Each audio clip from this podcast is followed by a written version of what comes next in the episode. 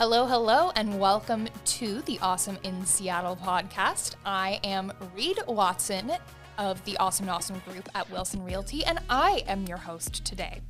As you can tell, things are a little bit different because I'm not Christian.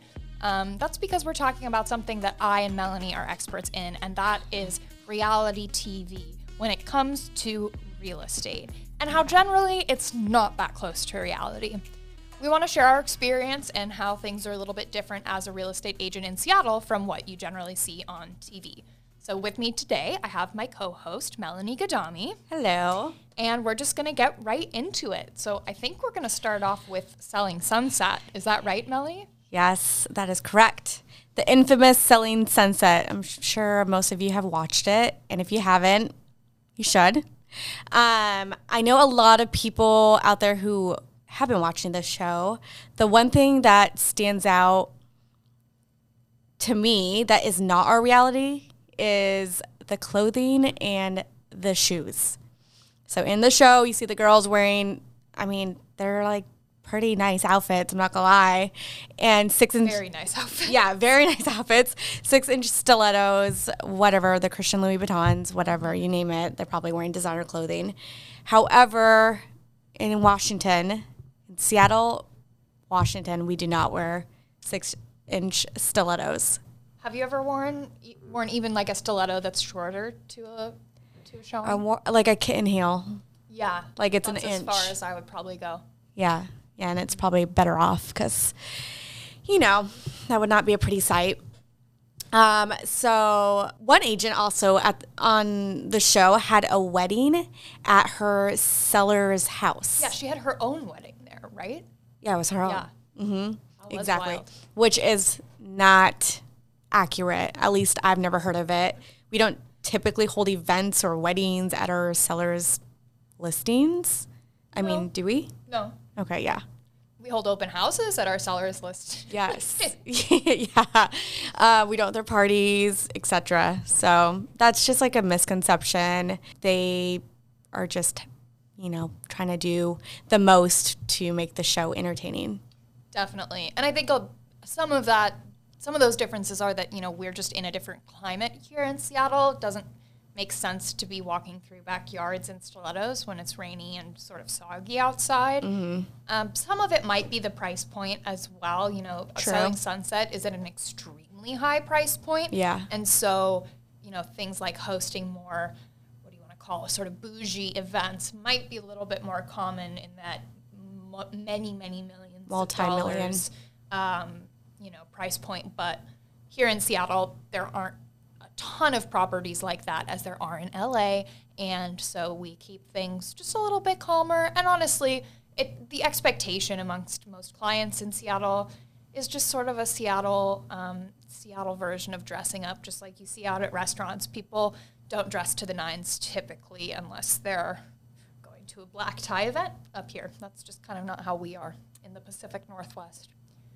So I think our next uh, show that we're going to go on to just sort of chat a little bit about is House Hunters, probably the most famous uh, real estate related and HGTV show out there. House Hunters. Uh, House Hunters is definitely pretty different from real life, although it definitely feels like you're right in it, yelling at the couple to pick the right house or something like that. Um, obviously, we don't surprise the clients with the houses that we are looking at. It sort of seems like on House Hunters, the agent picks three homes and it's just like, surprise, these are the three homes I have for you. Um, our clients often send us properties they want to look at, or if we send them something that we think that they would like, you know, they they know what they're going to look at before we show up at the house. Um, and obviously, they look at three and pick one on House Hunters. And sometimes clients can look at way, way more before choosing one. You know, we obviously don't limit people Yeah, there's to no just cutoff. three homes. Um, I have had one experience where we literally looked at three homes and they just found one they loved and happened to get their offer accepted. But that's not the norm by any means. Um, that's just the way that the show is structured. That's not going to be the norm anywhere in the country. And sometimes I've noticed they do show buyers homes above their price range on House Hunters um, to kind of either show them what they're missing out on or you know that they could get more space if they up their budget. We don't do this unless we really think that we could get the seller to come down or kind of if there's a different extenuating circumstance, but some age it's true that some agents will try and push the buyer's price range a little bit and uh, here on our team at the Awesome Awesome Group, that's not something we do. We have you set a budget up front and then we stick to it because we don't want you to end up being house poor at the end of the day. Right, right. Yeah, so another thing also that is totally different in house hunters is that they don't mention inspection or negotiation about the inspection contingency contingency. So they give this perception that everything is great and there's nothing wrong with the home. Um, in reality, that's not always the case. There is things wrong with every home. I mean, maybe not anything major, but you'll usually see a couple things come up on an inspection. It's normal.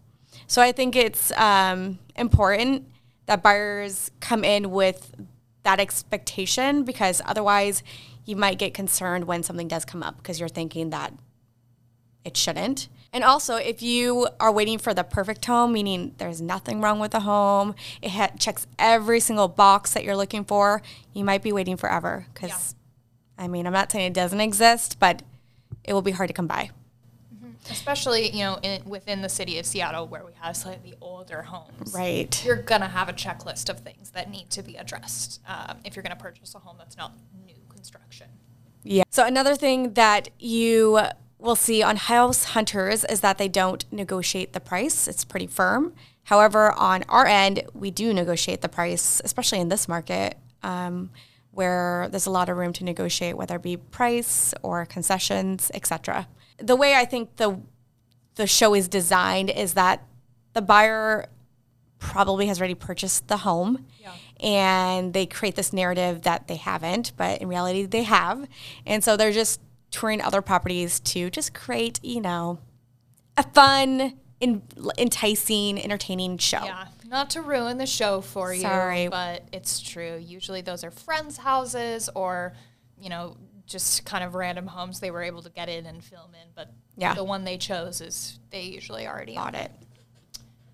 Another type of show that's out there, I've seen a few different iterations of it on HGTV over the years, is the kind of first time home buyer, uh, you know, young home buyer show where an agent's really guiding uh, a young person or couple through this process for the first time. Mm-hmm. So I heard a story from another agent on our team. He was watching an episode of a first time home buyer, you know, reality real estate show and the buyer looked at a house and the agent knew that there were issues with the home and didn't tell the client prior and they loved the house when they saw it but they were really devastated to find out during the inspection that things were wrong with the house and then the agent showed them a house outside of their price range without a lot of issues, and they felt like they had no choice. So they bought the more expensive one, thinking that that was the only way to get a home without underlying issues. So we obviously wouldn't do this in real life. I think in this situation, the agent was kind of trying to show them why you don't go for a certain type of house because it has problems. But if we know that a home has problems before we show it to a client, we'll tell the client that up front and maybe not even show them the house. If they still want to see it, we can, of course. But we don't hide issues that we know are present in a home from clients. You know, we often do talk clients out of purchasing homes because just don't want them to have any regret. That's not good for them. It's not good for our business. Um, and we've already kind of mentioned this, but we don't show clients homes outside of their budget unless you know the client desperately wants to see it and says, you know, I have this extra cash, I can afford it um, or if we think, again, that the seller could go down on price. Perfect. So I hope you guys enjoyed hearing hearing us talk about reality TV versus real life. We enjoy these TV shows too. They're just plain entertainment. They're fun to watch. Absolutely. If you're ready to start your real estate journey of buying or selling a house, please reach out to us. Uh, we're available for one-on-one consultations to discuss your exact situation. And if you want to do that, you can make an appointment on awesomenawesome.com slash schedule. Or if you want to find out a little bit more about what the reality of buying a home is in Seattle, we also teach new homebuyer classes once a month, every month except for December.